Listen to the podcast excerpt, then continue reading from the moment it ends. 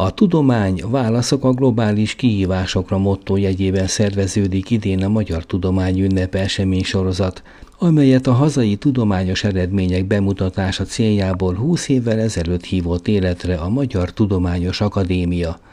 Veszprémben a Pannon Egyetem és a Magyar Tudományos Akadémia Veszprémi Akadémiai Bizottsága közös ünnepségén nyitották meg a program folyamot az egyetemen, Gelencsér András, a Pannon Egyetem rektora, a VEA belnöke beszédében szólt róla, az összeolvadó és egymást erősítő globális válságok oka, hogy az emberiség lényegében elszakította magát a természettől. A hazai tudomány eredményeinek bemutatásában kitüntetett esemény a Magyar Tudomány ünnepe, a Magyar Tudományos Akadémia által 20 éve minden év novemberében megrendezett országos programsorozat.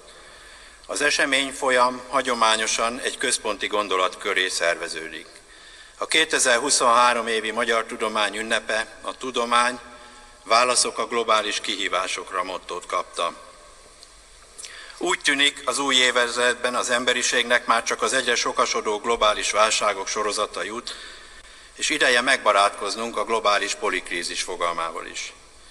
Talán megkökkentő azzal a tényel szembesülnünk, hogy a tudománynak oroszlán része volt abban, hogy ide jutottunk.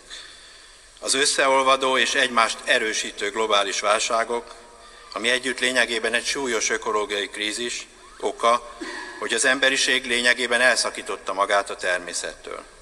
Először fizikailag különítette el magát tőle, majd látszólag fölébe kerekedett, kiiktatva az ökológiai rendszereket szabályozó fékek és ellensúlyok rendszerét, napjainkra pedig már teljesen el is idegenedett tőle. Mert mi mást jelenthet a mesterséges intelligencia istenné emelése, a kiterjesztett virtuális valóság térnyerése, a közösségi média világa, a pénz, a profit és a jólét mindenhatósága. A tudomány vívmányai nélkül ezek mind sehol sem lennének, és az is biztos, hogy ennyi ember sem népesítené be bolygónkat. Az persze nem a tudomány hibája, hogy ide jutottunk, Nagyszerű eredményeit a kőkorszaki aggyal és ösztönökkel rendelkező emberiségnek kellett volna kellő megfontoltsággal és alázattal hasznosítania. Könnyen beláthatjuk, hogy ebben kudarcot vallottunk. Ugyan számos országban egy-két generáció számára korábban elképzelhetetlen mértékű jólétet teremtettünk, de azon az áron, hogy globális éptékben éljük fel a Föld évszázmilliók alatt felhalmozott erőforrásait, és pusztítjuk a bennünket körülvevő természetet. Ez így nyilvánvalóan nem mehet tovább, ahogy a Ferenc pápa is kimondta az ökológiai krízisről szóló a Levél című filmjének ikonikus jelenetében. Ezt a világon egyre többen gondolják vagy érzik így, de az érdemi változás továbbra is várat magára.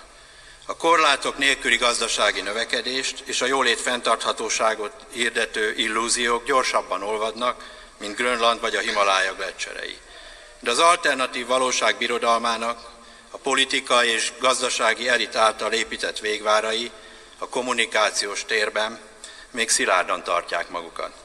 A várvédők a kutyaharapás szőrével ősi elve alapján meg vannak győződve arról, hogy a globális technológiai civilizáció által okozott károkat a technológiák további fejlesztésével és elterjesztésével lehet majd megoldani.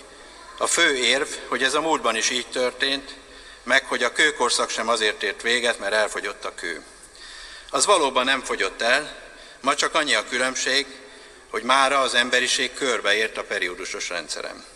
Nehéz elhesegetni azt a gondolatot, hogy a technológiai megoldások vég nélküli erőltetése, a gazdasági és politikai státuszkó fenntartása, a GDP extra mértékű növelése érdekében történik.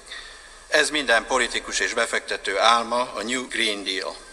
Még ideológiai háttér is akad hozzá a klímaharcba beleálló nemzetközi politikai szervezetek, mint például a kisgömböcként hízó COP kongresszusok részéről. Ezek a szervezetek a kommunikációs térbe egyre kínosabb helyzetekbe manőverezik magukat, ahogy jön velük szembe a valóság, évről évre egyre nagyobbat kell mondaniuk, és közben arra is ügyelniük kell, hogy a korábbi meg nem valósult vállalásokat ne kérjen rajtuk számon senki.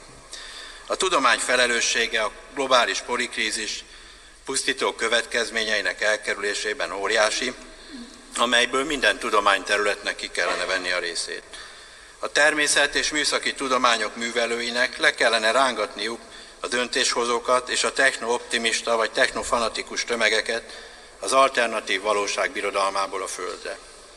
A megoldáshoz vezető első lépés az illúziókkal való leszámolás, a valósággal való őszinte szembenézés. A valóság nem ellenség, ahogy a Székely János megyés püspök nyilatkozta a fenntarthatóságról. A technológiai civilizációt valóban a természet és műszaki tudományok fejlődése hozta létre, de ugyanezek nem fogják tudni megmenteni. A technológiai forradalom elmaradt, a lépték gigantikussá növekedett, a rendelkezésre álló erőforrások vészesen fogynak, az idő kevés, és ami a legszomorúbb, hogy hiányzik a szükséges globális összefogásnak még a csírája is. Minden szem a gazdaság és társadalományokra szegeződik, hogy képesek lesznek-e vajon a modern civilizáció számára egyre szűkülő pályán is életképes működési modellt alkotni, amire a globális társadalom gépezetét gyorsan át lehetne állítani. Egyelőre ennek a fősodorban nyoma nincs, és az igény sem látszik ilyesmire a gazdasági politikai elit és a társadalom többsége részéről. Úgy látszik, hogy a tudományra, mint az egyetlen évszázadok óta érdekek nélkül működő, független, globális intézményre a világ már nem tart igényt. A MOR megtette a kötelességét, a MOR mehet. A támogatási rendszeren keresztül a politika maga alá gyűrte, a gazdaság irányított innovációt vár el, a merev tudományterületi korlátok és tudománymetriai elvárások békjóban tartják. Disziplinárisan csodákra képes, de komplex problémák értő megoldására nincsenek hatékony intézményei. Sajnálatos módon a legnagyobb globális kihívások mind komplex problémák, és ezeknek a megoldásában a tudománynak csak epizód szerepet szánnak. Ha ez nem változik meg rövid időn belül, a modern világ irányíthatatlanul fog sodródni, kiszámíthatatlan erők játékszereként. Adjunk a tudománynak és magunknak még egy esélyt, hogy ezt elkerülhessük. Az ünnepségen felszólalt Hudec Ferenc, a Magyar Tudományos Akadémia alelnöke, aki szerint a tudomány művelőinek alapvető feladata, hogy hiteles emberként, hiteles kutatóként a tudomány hiteles eredményeit és iránymutatásait eljutassák az emberekhez. Nem termékeny lapály, hegyek, ásványok, éghajlat teszik a közerőt, hanem az ész, mely azokat józanul használni tudja. Széchenyi István imént intézett szavai a Hitel című művéből származnak érvényesek, mint minden igazság, minden időben. De talán különösen illenek a tudomány ezévi ünnepéhez, amelynek kapcsán most találkozunk, és amelynek kapcsán tisztelettel és nagyra becsüléssel köszöntöm Önöket. A magyar tudomány mottója így hangzik. Tudomány, válaszok a globális kihívásokra, mint ezt rektor úr is idézte. És mit mond lassan 200 éve érvényesen Széchenyi István hitele. Az előbb elmondott mondatot ismétlem meg. Nem termékeny lapály, hegyek, ásványok, éghajlat teszik a közerőt, hanem az ész, amely azokat józanul használni tudja. Napjainkban több globális kihívással is szembe kell néznünk, a tiszta víz eltűnésének lehetősége fenyeget, a folyamatosan gyarapodó létszámú emberiség, az időről időre kirobbanó járványok, a háborúk és a környezeti válsághelyzetek kapcsán feladatunk és felelősségünk van. Hogyan tudunk-e globális kihívásokkal hitelesen szembenézni? Józanul, észsel és hitellel. A hitel szó, ha etimológiáját vizsgáljuk, a hittel a bizalommal áll kapcsolatban.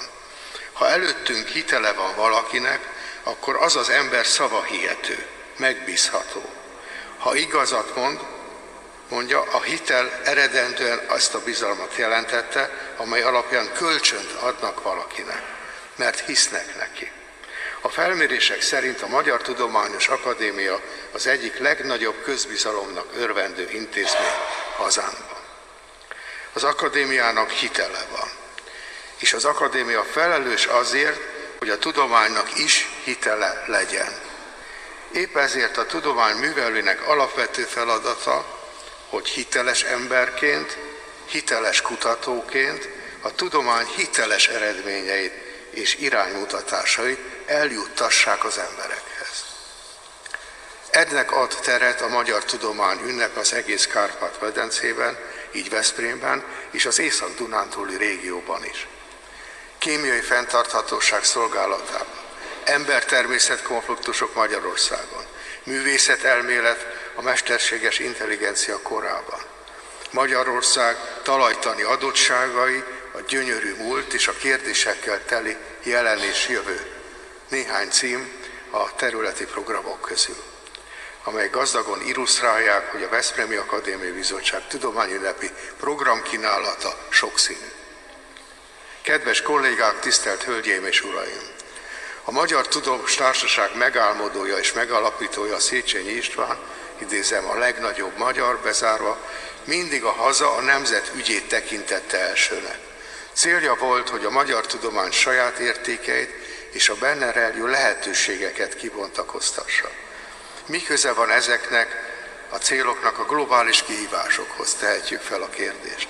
Nagyon is sok. Idézem Széchenyit. Jószágit jobban művelni, ugyanis annyit tesz, mint az emberiséget megajándékozni. Idézet bezárva. Ahogy egy csebben is benne van az egész tenger, úgy lokális jó cselegeteteink is a globális jó részei ha közvetlen felelősségű körünket hitelesen végezzük munkánkat, az a globális egészre is kihat. Ide kívánkozik a Kaliforniai Egyetem korábbi alkancellárjának, a klímakutatással is foglalkozó Charles Kennernek, a akadémikusnak a megfogalmazása. Think globally, assess regionally and act locally 2009-ből. Nem csak a kutatás világában, de így van ez az akadémia életében is. Ha a részek, adott esetben a területi bizottságok jól működnek, akkor az egész is betölti misszióját, az egész is jól működik. Ebben az esetben meg tud valósulni mindaz, amit az akadémia küldetési nyilatkozatában megfogalmazott. Például, idézem, az akadémia közvetítse a tudományos kutatások eredményei a társadalom számára. Tisztelt kollégák! A magam és az akadémia vezetősége nevében szeretném tiszteletemet és nagyra becsülésemet kifejezni mindenkinek, aki a Veszprémi Akadémia Bizottságban, vagy a bizottság rendezvényeihez kapcsolódva a régió tudományos életének virágzásán működik. Tisztelettel gratulálok az idei tisztújtás alkalmával megválasztott új vezetőség tisztségviselőinek. Külön köszöntöm Gelencsér András elnök urat, egyúttal köszönöm Padricsák Judit akadémikusnak, a területi bizottság korábbi elnökének végzett munkáját. Mint ahogy köszönöm a munkáját mindazoknak, akik a Veszprémi Akadémiai Bizottság tagjaiként széles körű, a tudomány hasznosulását a mindennapi gyakorlatban is segítő konferenciákat, továbbképzésekkel járultak hozzá a tudomány népszerűtéséhez Győrben, Dunajvárosban, Sopronban, Tihanyban, persze Veszprémben és máshol a régióban. Biztos vagyok benne, hogy ez a tevékenység zöggenőmentesen folytatódik a jövőben is, sőt az MTA elnöke, elnökének programjával összhangban folytatódik a Veszprémi Akadémiai Bizottság tudományot népszerűsítő tevékenysége, a régió felsőoktatási és kutatói intézeteivel szoros együttműködésben. Különösen fontos, hogy itt a Dunántúl is kiemelt figyelmet fordít a kutatói közösség a fiatal generáció megszólítására és bevonására az Akadémiai Bizottság szak- és munkabizottságainak munkájába és a szervezet tudomány népszerűsítő tevékenységében. Ennek jelentősége felbecsülhetetlen hiszen a rangos nemzetközi elismeréseket kapott tudósok is legtöbbször az oda vezető utat, az őket segítő, inspiráló közösséget szokták kiemelni visszaemlékezéseikben. A kihívásokra ugyanis egyedül szinte soha nem lehet válaszolni.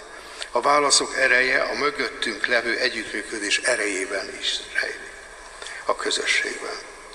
Ahogy személyes életünk válságos pillanataiban úgy a globális, a regionális és a lokális problémák felismerésében és megoldásában is szükségünk van egymásra. nem csak a tudomány területen belül, mint az imént elhangzott, hanem a különböző tudományterületek között is. És nem csak a tudományterületek között, hanem az élet különböző területei között is. Például a tudomány és a művészet között. Mert idézem Széchenyit, a lélek ugyanúgy megkívánja az eledelt, mint a szív és a test, az is elvágyad, elhelvad anélkül. Írja Széchenyi a művészet fontosságáról. Az alkotó értelmiség, a tudomány és a művészet együtt felelős a világ sorsának alakításáért. Ezt kívánja kifejezni a Magyar Tudományos Akadémia és a Magyar Művészeti Akadémia tavaly decemberben aláírt együttműködési szándéknyilatkozata. Ennek az együttműködésnek a megvalósulásában pedig fontos szerepük van a területi akadémiai bizottságoknak is. Helyi infrastruktúrát és kapcsolati hálóikat igénybe véve a Szicsenyi Irodalmi és Művészeti Akadémia mellett az MMA is beépítheti regionális hálózatát, szervezheti vidéki programjait. A tudomány és művészet együttes jelenléte, összekapcsolódása életünkben teljesebbé tesz bennünket, erősebbé teszi közösségeinket, és pontos iránytűt adhat a hiteles válaszok megtalálására. A globális kihívásokkal nagy terheket hordozunk. Nagy szükségünk van arra, hogy igazat mondó, megbízható, hiteles emberek legyünk személyes életünkben és kutatóként is. És arra, hogy egymással összefogva, szűkebb körben végzett munkánkkal részei legyünk annak a folyamatnak, amely során hiteles válaszokat találunk a globális kihívásokra. Teszem hozzá a regionális kihívásokra szintén. Biztos vagyok benne, hogy Veszprém, a régió, a Magyar Tudomány ünnepén is ehhez kíván hozzájárulni. Előadásában Dobos Endre professzor, a Miskolci Egyetem tanszékvezetője, a Magyar Talajtani Társaság a talajtérképezési és talajgenetikai szakosztályának elnöke, illetve a Nemzetközi Talajtani Társaság talajgenetikai osztályának elnöke Magyarország talajtani adottságairól beszélt felhívta a figyelmet, az intenzív mezőgazdasági terhelés miatt a művelt réteg szerkezete tönkrement. A termőtalaj érdekében új mezőgazdasági módszerekre van szükség. Veszprémet mindig imádtam, a családban csak úgy hívtuk, hogy a Szelek városa, és rákérdeztem, azt mondják igaz. És hát most, hogy ugye az európai kulturális főváros, hát gyönyörű. Igaz, éjszaka szebb volt, mert amikor a Várbamba végigmentem, akkor csak építkezés volt és teherautók, de hát ez is előre visz, és sajnos ezek nélkül nem megy. Úgyhogy nagyon szépen köszönöm, hogy itt lehetek, és hát teljesen másképpen akartam kezdeni az előadásomat, de rektor úr bevezetője, én azt gondolom, hogy nem mehetünk már más irányba. Valami hasonlót fognak tőlem is kapni, és bár azt szokták mondani, hogy nem szabad ijeszgetni. De az a baj, hogy a tények önmagukban ijesztők. Én nem akarok senkit ijeszgetni, de a világ abszolút nem jó irányba halad, és még a komplexitásáról sem akarok beszélni, csak a talajtanról önmagában, hát az se halad jó irányba. Vannak olyan becslések, amik azt mondják, hogy Magyarország nemzeti kincsének 40%-a az édesvíz. A másik 40%-a a talaj és az összes maradék az a 20 százalék. A technológia, az infrastruktúra, a humán erőforrások és minden más. És azt gondolom, hogy ezt nem vonhatjuk kétségbe, sőt, én még emelnék ezen a 40-40 százalékon, mert ha ez nincs, akkor a többi se lesz. És ezt látjuk. És ugye az édesvizek, óceánok, a karbon semlegesség, a smart cities, a rák elleni küzdelem, és sajnos ott van közöttük a Soil Deal for Europe, mert eljutottunk odáig, hogy az EU-s statisztikák szerint, és a magyarországiak tulajdonképpen rosszabbak, más oldalról jobbak, Európa talajainak 60-70 százaléka beteg. És amikor tényleg egy olyan világból, amikor én elkezdtem valahol a tudományos pályafutásomat az 1990-es évek közepétől, végétől, alig tudtam pályázni valahová mert a talajjal senki nem foglalkozott. Be lehetett tolni ilyen egy-két hétköznapi általános témakörben, de olyan kiírások, amelyek konkrétan a talajvédelmet szorgalmazták, nem volt. Aztán elkezdett változni a világ, és 2015-ben, ha jól emlékszem, az volt az első világ talajéve a FAO által, UNESCO által definiálva. Soha korábban ilyen nem volt. És azóta van talajvilágnap is, december 5-e, most hívom fel mindenkinek a figyelmét rá, mert nagyon sok rendezvényt próbálunk szervezni. Úgy tűnik, hogy valahogy a nemzetközi szint lépett legelőször. És utána válaszolt Európa, és Magyarország hiába, ugye itt ült ebben a jólétben, amit rektor úr is említett, vagy itt ült ezen a termékeny lapájon, mint ahogy alelnök úr Széchenyi szavai után mondta, hát az ész is megvolt hozzá, én azt hiszem. Az a probléma, hogy a mezőgazdaság az egy nehéz világ. Tehát amikor Géza bácsi hajdanán kiment, és ráfeküdt az eke szarvára, és húzta a két marha, vagy a ló, vagy a tehén, vagy bármi más, vagy a bivaj, mikor hazament, akkor is ugye kitrágyázott, megetette, lefekvés, későn, kerés, korán, kint a napsütés, minden, ami ezen segít, ami ezt könnyebbé teszi, a technológia. És akkor jött ugye az ipari forradalom, technikai fejlődés, és eljutottunk ma odáig, hogy önvezető traktorok 15-20 tonnával száguldoznak gond nélkül 10-15 km per órával, és egy árva izzadság csepp sem folyik le a traktoros arcáról. És azt gondoljuk, hogy az erőforrások végtelenek. Azt gondoljuk, hogy ez a 600 forintos gázolaj, ez drága.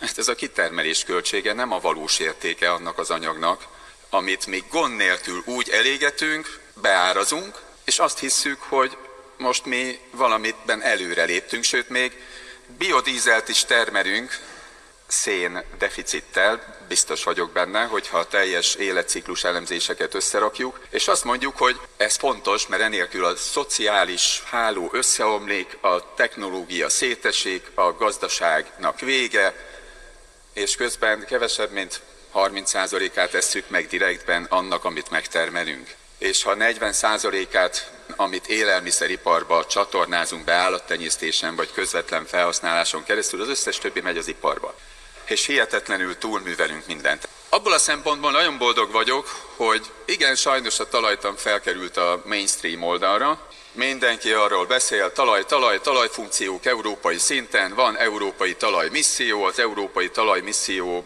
európai szintű bemutató pályázati keretrendszereket csinál, oldjuk meg a problémákat, haladjunk előre, és tényleg, de bárhova gondolunk, a sajtó is gyakran jött, hogy hogyan hat a klímaváltozás a talajainkra. Én meg inkább úgy válaszoltam, hogy a degradált talajok hogyan hatnak a klímaváltozásra, hogyan teszik még szélsőségesebbé azokat a helyzeteket, amik kialakulnak. A hőhullámokat hogyan fűtik, duplázzák meg a hőmérsékletét, most idézőjelben beszélek a számokkal, hogy drasztikusak legyenek, és hogyan szárítja ki. Miért nem tud, ha kiszárad, a szájos a talaj. Miért a szájos? Mert egyszerűen nincsenek gravitációs pórusai, megáll a víz a felszínen, elfolyik, nem tud beszivárogni, két hónap múlva már a belvíztől az aszályhoz értünk el ebben az országban, és ugyanazokról a táblákról van szó. És ezek a talajok közben hihetetlen erőforrásai, és nem a mezőgazdaságnak. Gyakorlatilag a teljes magyar Kárpát-medencétnek a, teljes klimatikus rendszerét, élővilágát, ökoszisztémáit, termelési rendszereit, ennek kéne meghatározni.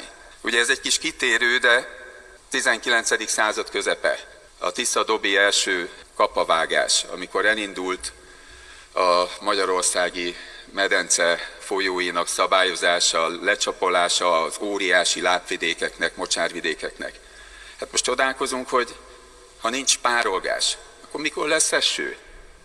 Hogyha eltűnt az Alföldről az összes olyan vízjárt a terület, állandóan vagy időszakosan vízborított el, és ez az Alföldnek több, mint az egyharmada hihetetlen változásokon ment keresztül a világ, és most a legnagyobb problémánk az, ahol most vagyunk, hogy annak ellenére, hogy gyakorlatilag mindennek az alapja a talaj, mondhatnánk úgy, mert szépen szimbolikusan is azon jársz, azon élsz, mint ahogy Stefanovics Pál mondta annak idején a híres mondás, hogy ne felejtsék el soha a talajon nem csak járnak, hanem élnek is, vagy a talajból.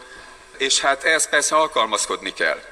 Amikor talajtanról beszélünk, mindig mondom a hallgatóknak is, meg persze mindenki másnak, hogy igen, amíg az ember nem lát több talajt, addig nem nagyon tudja azt, hogy ezek a talajok nem csak olyan barnás-fekete valamik, hanem hogyha egymás mellé teszi őket az ember, hát az gyönyörű. És akkor elkezd beszélni, hogy egyik méterről a másikra úgy változnak a talajtani adottságok, és ehhez nekünk alkalmazkodni kell.